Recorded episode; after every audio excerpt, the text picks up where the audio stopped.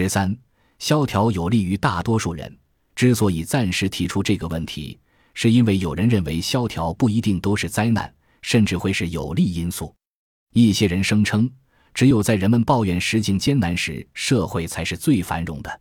他们认为，在各行各业都充满活力的所谓经济景气时期，物价水平会很高，资本家或雇主就会从中受益。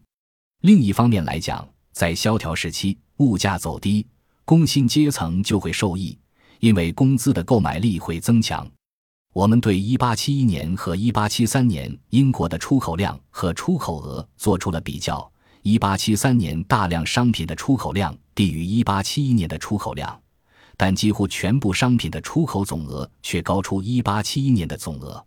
总体而言，工资的增长率要低于价格的增长率。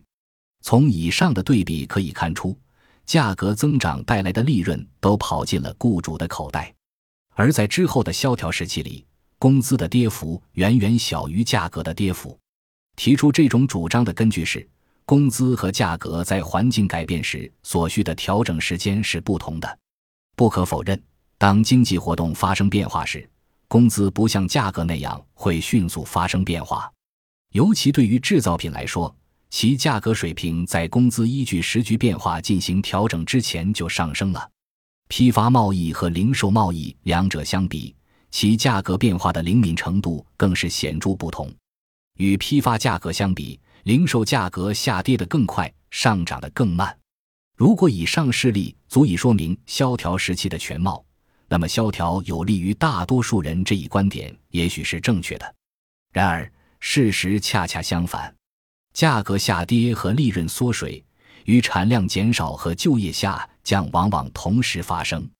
萧条时期，工厂倒闭。销售量下降，环境的变化不会只影响到制造商和批发商，而会蔓延至整个工业和贸易领域。雇主与雇员的利益，批发商与零售商的利益，并非是相悖的。社会各行各业的繁荣，才能成就整个社会的繁荣。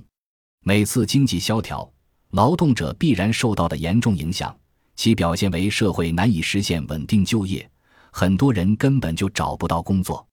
在零售价格上涨时期，如果贸易状况良好，账面没有坏账积累，那么零售商就会对赚取的利润感到心满意足。